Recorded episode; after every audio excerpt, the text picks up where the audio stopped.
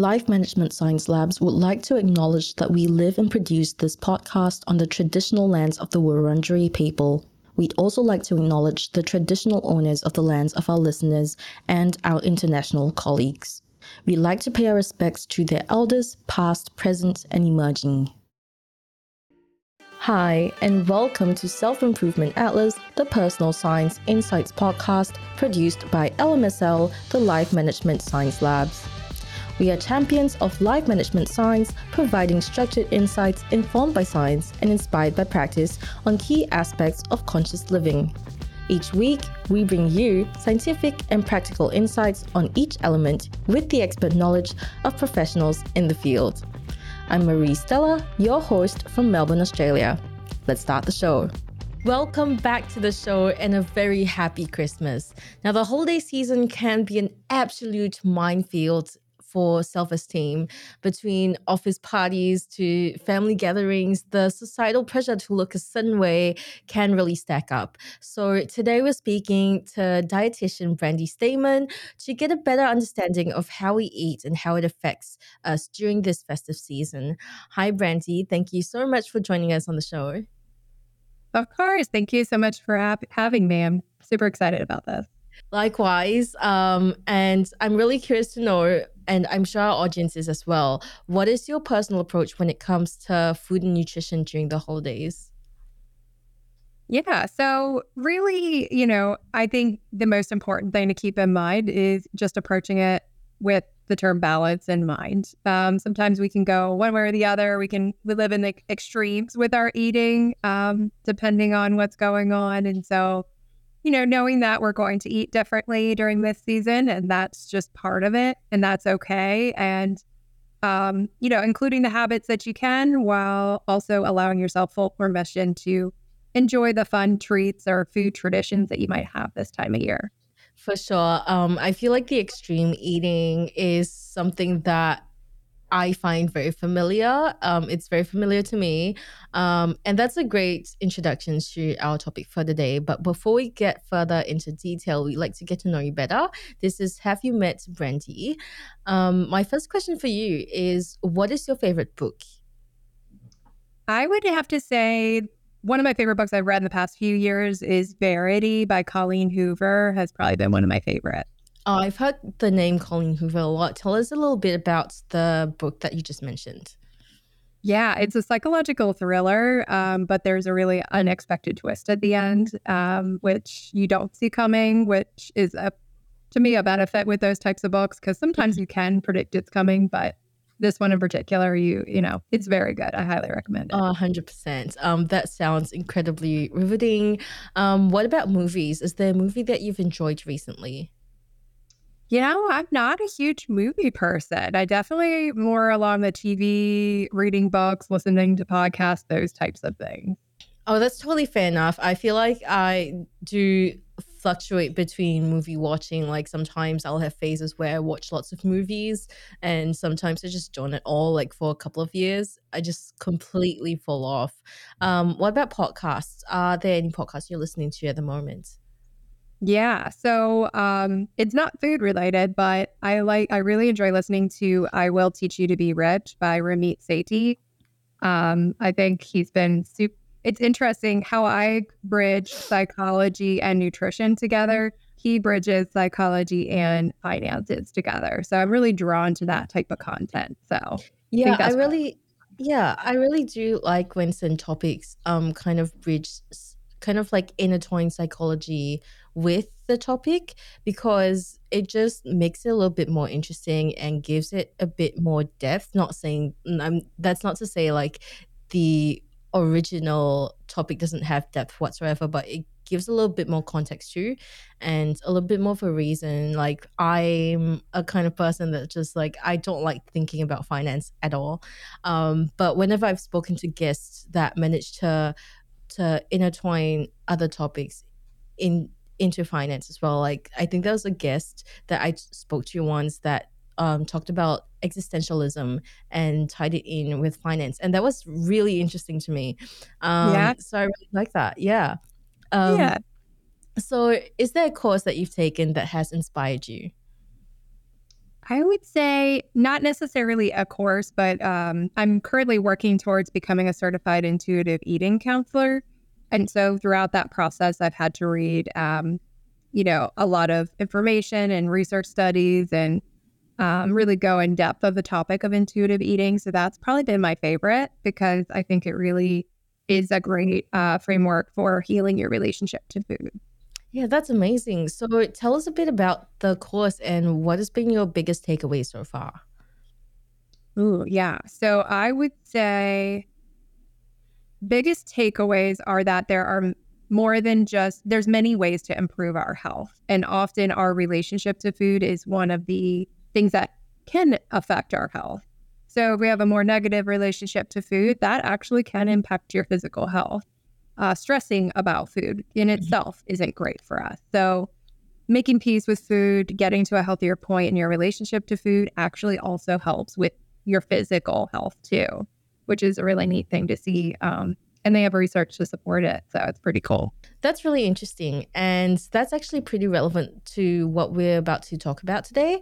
Um, so thank you so much for sharing that with us. Um, now we're moving on to the interview section. And my first question for you, and we ask our guests this um, a lot or like every single time. Don't know why I have to say that all the time. Like, yeah, we ask this question all the time, but we do. Um, is because it kind of like it kind of gives some context to what the guest is going to share with us.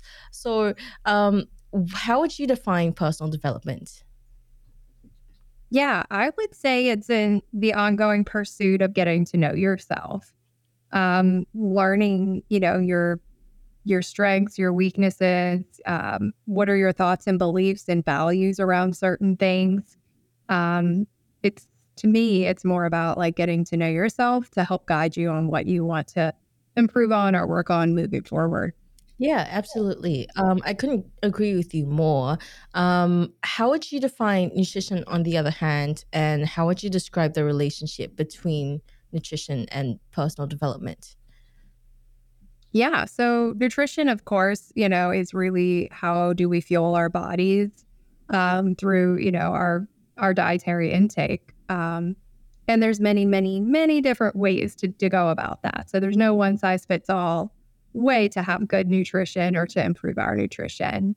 Um, and when you think about personal development and combining the two, um, to me, it's it's an our nutritional needs change throughout our whole life cycle. So, you know, what we need as a child or a teenager, our needs are totally different as an adult or as a new mom or as we age. And so our you know, when you think of working on personal development throughout that life cycle, part of it is learning to just shift and adjust and adapt to the changes that come with life. Um, and so kind of meeting yourself where you're at, what stage of life am I in? What does my body need in the here and now? Um, and then, you know, where do I want to go with my relationship to food or my eating habits or whatever that might be. Yeah, definitely. Um, and I do recall when I was younger, as a teenager, I ate so much. Like I was constantly hungry and I felt so bad about it. Now as an adult, like into my mid twenties, I don't consume nearly as much, but as a teenager, and you know how like uh when when you're younger, you read all these magazines about dieting and all these things, and then you feel extremely bad, like extra bad about how much food you're consuming. But then you're not realizing that they're kind of their audience for for adults, and and then you just feel extremely guilty for it. Um, yeah, so that's really really interesting way of looking at it, and it's so true. Could you explain the relationship between foods we consume and our self esteem too? Yeah. So when I think of that question, the biggest thing I think of is that often there is um, a morality around food. And so um, it's very common and prevalent in diet culture to talk about foods being good for us or bad for us, or healthy or unhealthy. And when we think of, you know, when we give food moral uh, descriptors, for a lack of better words, um, then in turn, we are either good for eating well or eating good foods, and we're bad for eating bad foods. And then as a result of that, guilt and shame often are feelings that pop up depending on how we eat. Oh, and so yeah. I think of like how self-esteem fits into this is that often if we are very polarizing with how we describe food, it affects our self-esteem negatively because then our self-worth becomes about how well or not well we ate in a particular time period. Does that mm-hmm. make sense? Yeah, that totally makes sense. And I'm just like, as you're talking about this, I'm just thinking back to when I was a younger adult or like a teenager, like in my late teens, and trying out diet culture and everything, and reading up on the internet, like uh, peanuts are good fats, and you know potato chips aren't. Um, but I loved potato chips, and I hated peanuts with like with a vengeance. I hate peanuts. They get stuck in your teeth they don't taste that good on their own and i just dislike them. I just don't i just don't like them. But i forced myself to keep eating peanuts and stop eating um potato chips but i felt so bad. Not in the sense of like i feel guilty but just like i'm not happy. I'm not happy eating this. And it just made me feel worse and it made me want to eat potato chips more. Um and then i go on this like withdrawal phase where like I'm I'm just like I'm done with this. I can't do this anymore. And then I binge eat a bunch of potato chips, which is like the at first reaction that you want to have. Um so yeah, I totally get what you're saying there and I think it's not it's not a it's not a rare it's not a rare occurrence. I feel like a lot of people go through this. So, on the topic of holiday gatherings, um, they're often centered around indulgent meals where there tends to be an idea of like how we have to work it off, like the calories or something, via some form of exercise. Is this notion necessarily like true um, that we have to work it off from our holiday meals? Um, and if it's not, what do you think we should be doing? Yeah, that's a great question. So I have heard that as well. And, you know, even just like, oh, here's how many push ups you have to do to work off a dinner roll or whatever the case might be. And it really can be a harmful message or a concept because we then feel like we have to quote unquote earn our food through exercise. And so then it kind of shifts into an unhealthy relationship to exercise. Um, and in reality, our we do expend energy exercising, but it's uh, really about 20% of our daily energy expenditure is from physical activity. And so, um, you know, the thought of like working off specifically a certain food or a certain meal that we had usually doesn't correlate direct, directly anyway. And it's not typically how our metabolism works. Um, so, overall, I think that can be a really uh, negative mindset to have around movement and um, holiday meals. Yeah. Um, and so instead, you know, what I encourage people to do is, hey, if you're in a if you're in an exercise routine, can we keep that going during a holiday week? If so, great. If not, it's okay to skip a day or a couple days or a week of movement or exercise. Um, it's a small period of time in the grand scheme of our whole year. So enjoy your holiday meal. If it feels right and you have time to to exercise, great. But trying not to combine the two essentially.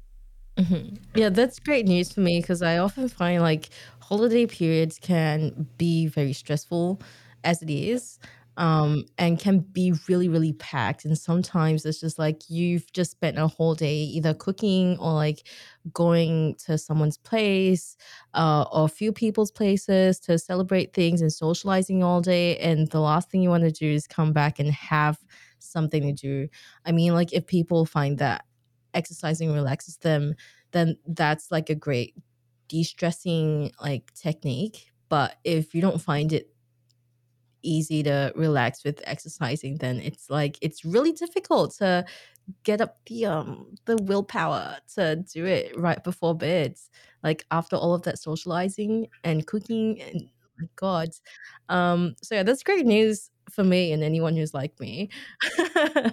I also like just remember like so I grew up in Singapore and there's this news outlet that's every um every lunar new year so this isn't like christmas or anything but lunar new year is is like is another significant festive period for a lot of people there.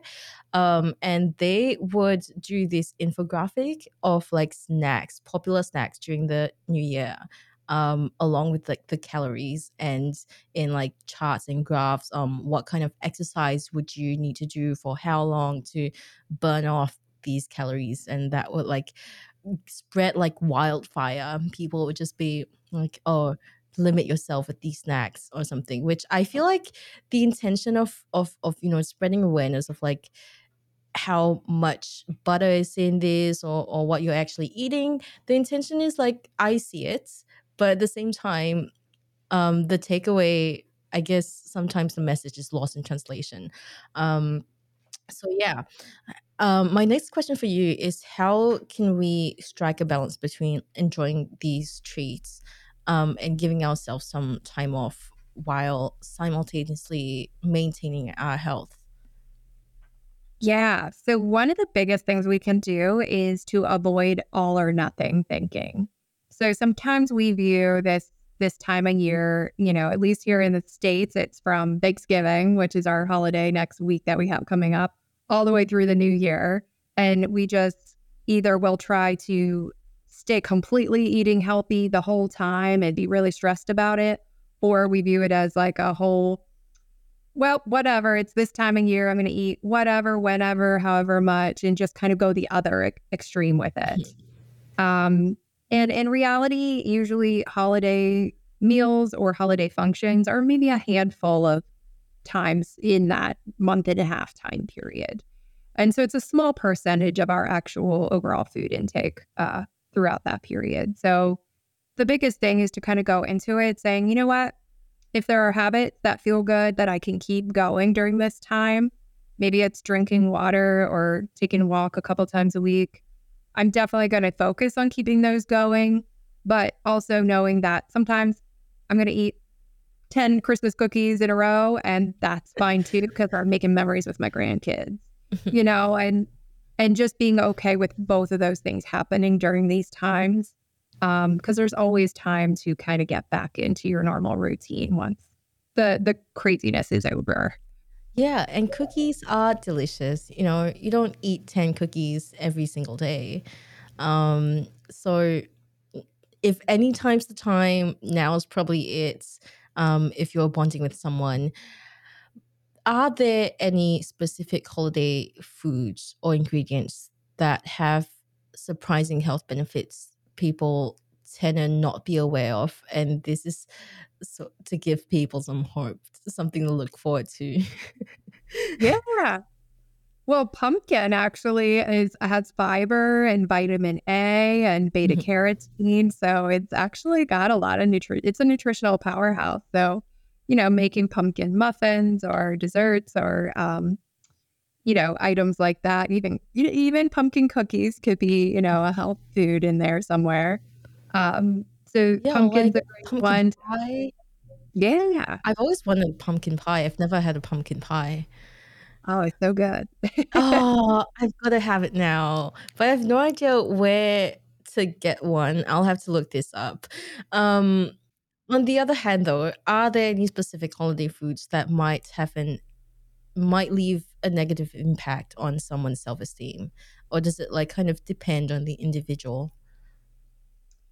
Yeah, I would say when you're thinking about uh, food in terms of self esteem, any any foods that they eat that they deem bad foods or foods that they shouldn't have for health reasons, that can make them feel bad about their self esteem. Mm-hmm. Um, and so I would say, kind of practicing neutral language around food during this time can help because mm-hmm. truly there are no good or bad foods. It's really all foods have a purpose, right? Like some foods we eat because they're very nourishing and they have a lot of nutrition.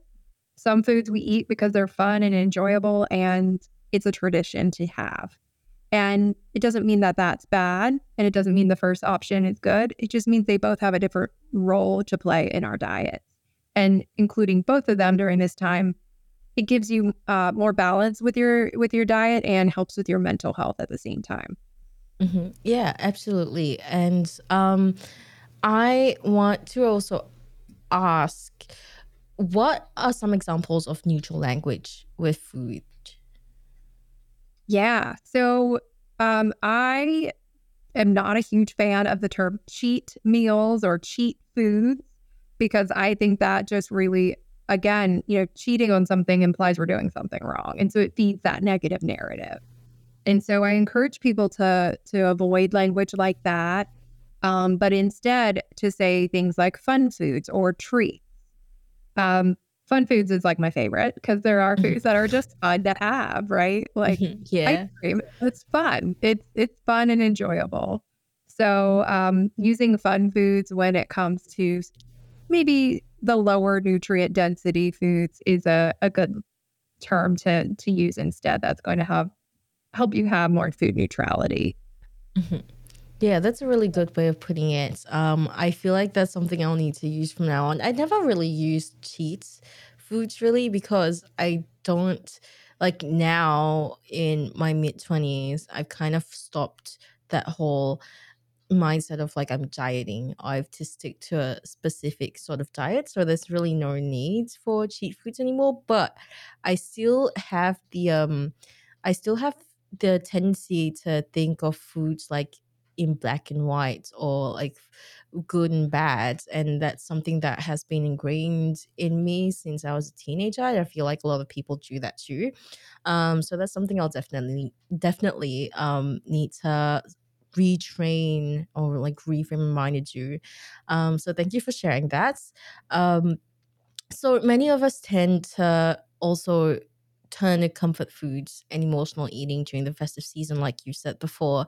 Um, and it happens to the best of us. What do you think is the science behind this, and how can it affect our self esteem in the long run? Yeah. So, emotional eating is just a coping tool or strategy, essentially. It's just one of many we could possibly turn to. And the reason we use it food for comfort or to handle emotions because it's effective often. You know, it works for us. And there are a lot of emotions tied to food.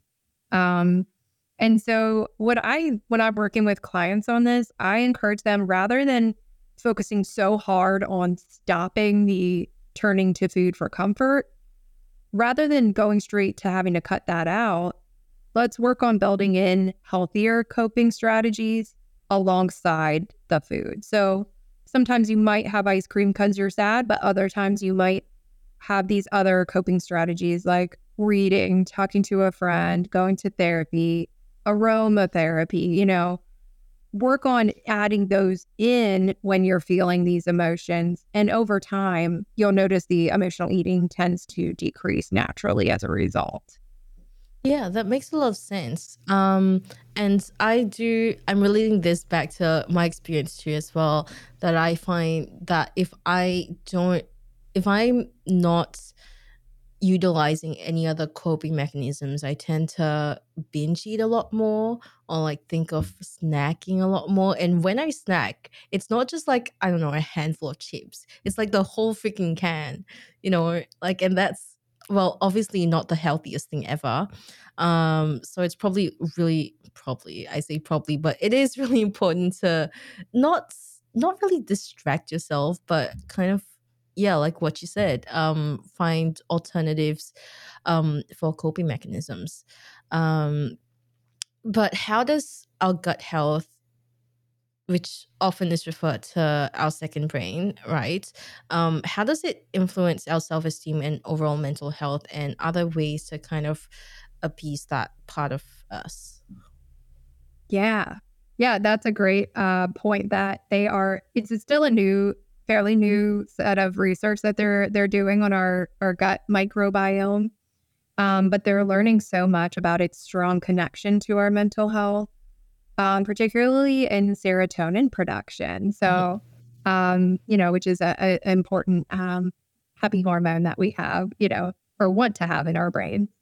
And so basically keeping a um, healthy gut microbiome, which is the healthy beneficial bacteria that kind of live in our gut, um, maintaining a healthy microbiome in turn helps with serotonin production, which in turn, as a side effect, they're learning ha- can show some reduction in um, depression or anxiety um, or other mental health conditions. So it doesn't completely fix or solve, you know, whatever's going on for people's mental health, but it definitely has a positive influence. Mm-hmm. And is there a way to use this to advantage during the holiday season?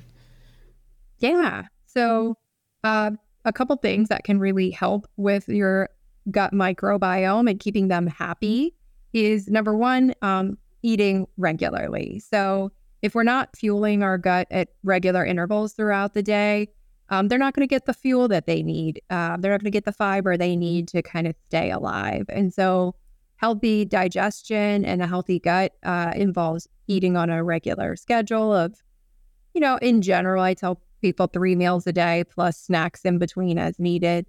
Um, that can really help during this season. And alongside that, staying on that eating re- regular eating schedule will help you enjoy the treats more in moderation because you're not going to get excessively hungry, you know, or you're not going to go into a holiday meal starving if you've had breakfast beforehand. Mm-hmm. So it kind of has that added benefit for holiday eating.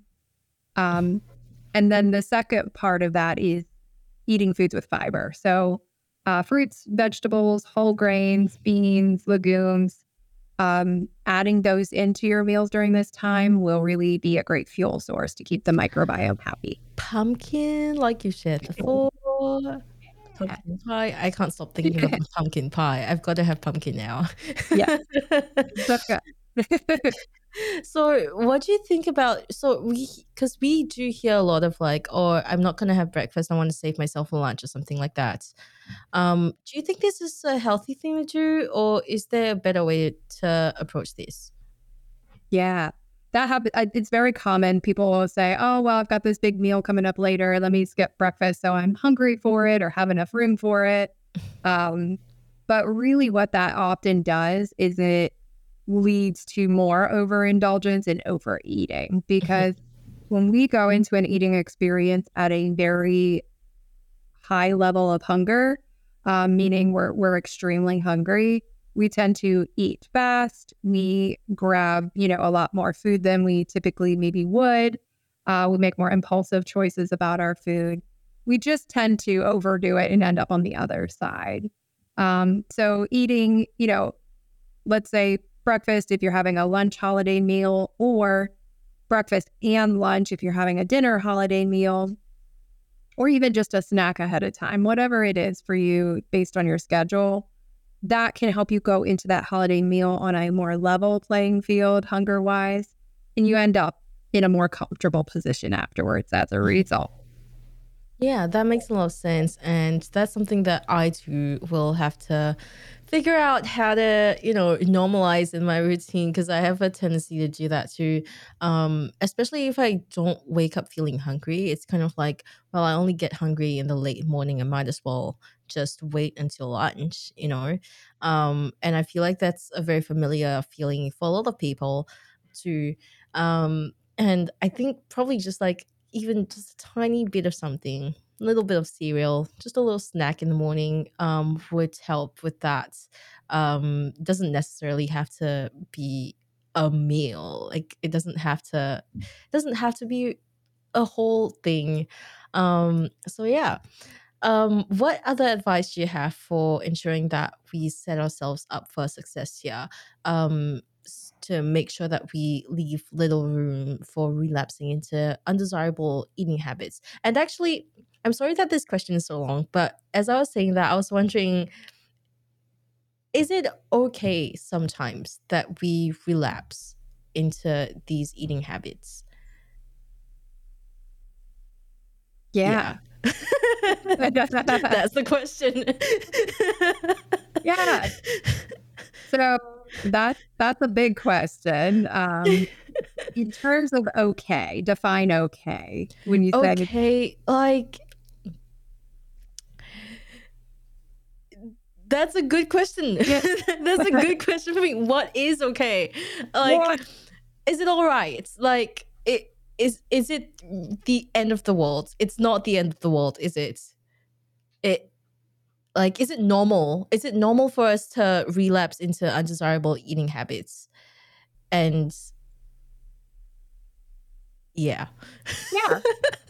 so I am actually going to like it's it's going to sound um I don't want to say nitpicky is not the word, but semantics, right? Mm-hmm. So when we when I hear the word undesirable, I still hear a little bit of that good bad language kind of being mm-hmm. reflected in that. Yeah. Uh, and it's easy to do. It's easy to fall into it, right? Because we think, oh, it's just that doing that, you know, eating too many cookies is so bad for me, or you know, I didn't eat a single vegetable this whole week. Like it's so bad for me.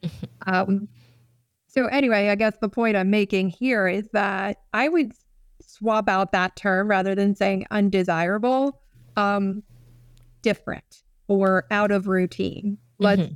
those types of, of language. And that when you think about that, it's like, oh, I ate differently during this time.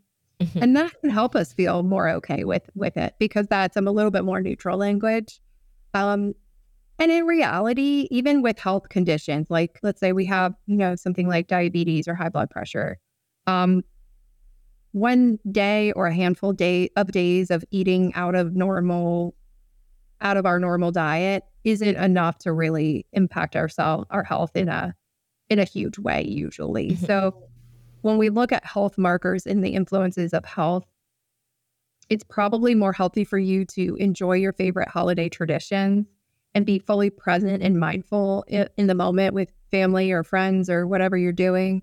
That's going to be healthier for you than stressing about what should I eat? What shouldn't I eat? Oh, how many cookies did I have this week? How many, you know, uh, starting January 1st, I need to start all over again. You know, that stress on top of all the holiday stress that we already often have can be less healthy for us than actually the foods we eat. Oh, definitely. Yeah, that makes so much sense. And I really like the way you swapped out undesirable for um, different because that really puts it into perspective of like, so it's not, it's not really relapsing, you know, um, it's not, it's not, not okay.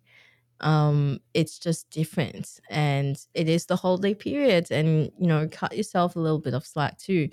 Um so have you witnessed any success stories or case studies that you can share with us um where your clients have improved their self-esteem through dietary changes and what can we learn from them yeah so i would say um some of the coolest things that I've seen is um, some of the coolest changes I've seen in people with um, in the client. I am like butchering this uh, answer, aren't I? Could I put that one over? yes, please. Um, would you like me to um, restate the question? Yeah, that probably. Yeah. Okay. Great. So, have you witnessed any success stories or case studies that you can share with us um, with your clients where they have improved their self esteem through dietary changes? And what can we learn from them? Okay. Yeah. My favorite success stories include the people that I've coached through the intuitive eating process. Um, because intuitive eating is a framework where we work in um, eating in a way that's good for both our mental health and our physical health and it combines the two. And I think that was, you know, for so long, at least even in my traditional dietetics education, that was really missing.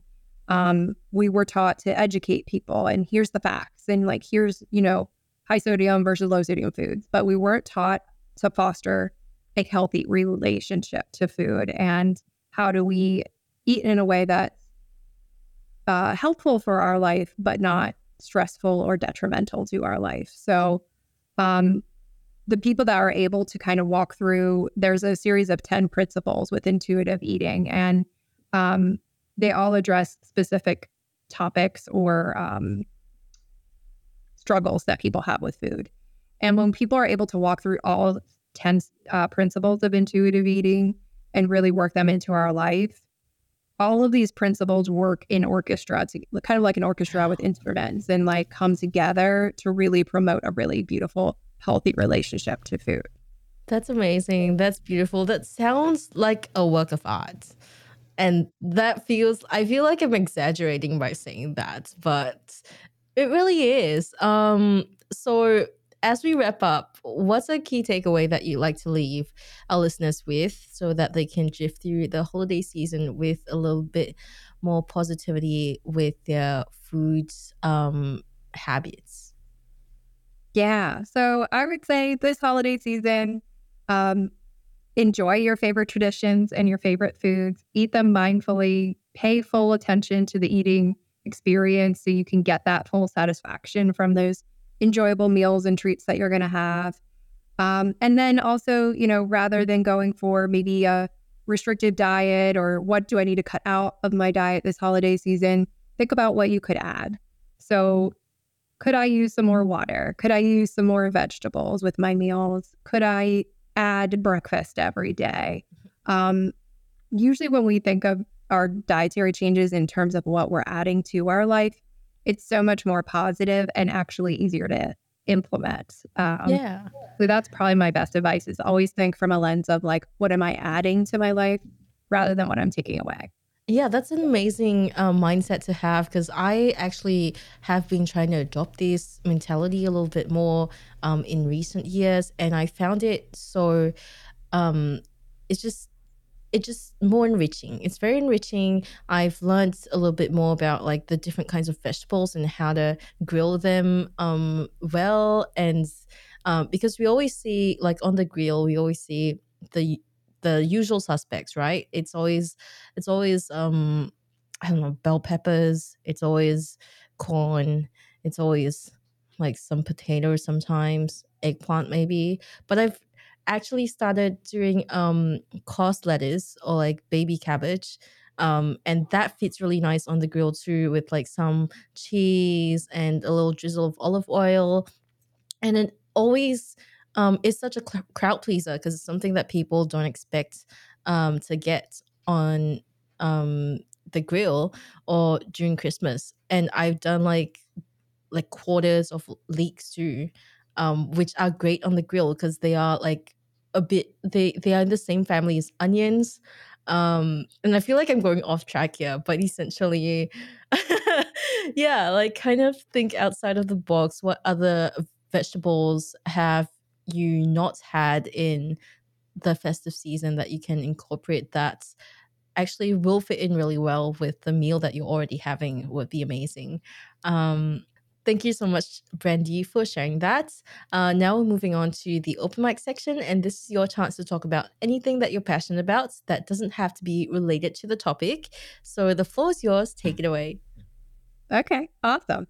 So I would say, aside, you know, from helping people with their relationships to food, uh, one of my biggest passions is travel.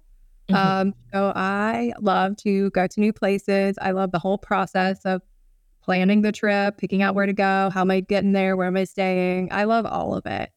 Um, and so, you know, traveling and having new experiences is one of the most enriching things I think we can do or add to our lives because especially when we go internationally, we get to learn about other cultures, um, other see other, you know, um, landscapes and and experience different things. Yeah. And I'm going to tie a little bit of food in with that because yes. I think one of the best things about traveling is trying new and local food. Mm-hmm. And so I always encourage if, you know, you're going on a vacation, whether it's, you know, to the next town over or you're leaving the country that you live in, um, fully embrace and enjoy the food and the local foods when you can because you'll you don't know when you're going to go back again um, and that's part of a good quality traveling experience is fully enjoying the food without guilt or feeling bad about it so that's my best little food tip tied in yeah. with my favorite thing Oh, so. 100%. There's nothing I love more than traveling and knowing some locals there that can take you to some little hidden gems that you would never know of otherwise.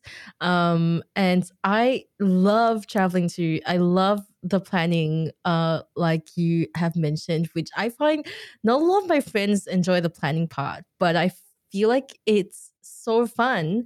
And I just go into this rabbit hole. I have spreadsheets upon spreadsheets of like yeah where like all the different activities are, are kind of like categorized into different things and then you have your main itinerary and then you have backups um just a really fun time i agree i should yeah. i think i should have been a travel agent in another life that's probably my backup career plan so yeah it, you, it's something that you could probably think of like in retirement yeah honestly yeah. i've considered it so, where are some of your favorite places to go? Oh, um, I went to Greece in August, oh. and one of the most amazing, mm-hmm. beautiful places I've ever been, and I highly recommend you know anyone at least go one one yeah. time at least. Um, yeah. Iceland was awesome. Costa Rica was also awesome. So those are probably like my top three if I had. Amazing. I really want to go to Greece. It's been on my wish list for like the longest time ever. I planned to go there like ages ago, actually, like I think five, six years ago. Um, but my cousin who was gonna go with me pulled out, unfortunately, so I didn't manage to go. And now I've moved here, and it's all the way across the other side of the world, and it takes me forever to get to Greece. Um, so it's something that's gonna have to be in the long term plans, but um yeah i'm really excited to do that um yeah thank you so much Brandy for joining us today. If our listeners want to find out more about you and what you do where can they go? Yeah absolutely. So um probably the best place to see or if anyone would be interested uh, in working with me of course I can only legally work with people within the United States right now, but if that falls in, you know, with what you're looking for, um, usenourish.com is where you can find me and my profile. Um, but there's also tons of other fabulous dietitians on there, um, so you can find a good fit. Amazing. Um, we'll link that in the show notes. Uh, thank you so much for joining us, and thank you everyone for tuning in. Happy holidays, and we'll catch you in the next episode, which will probably be New Year's. See ya. You've been listening to the Self Improvement Atlas, the Personal Science Insights podcast produced by LMSL, the Life Management Science Labs. For more episodes like this from 10 different life management perspectives, search LMSL on YouTube, Apple Podcasts, Google Podcasts, and Spotify, or wherever you listen to podcasts so you can get updated on everything we have to offer. We have a wide range of topics readily available for you to check out.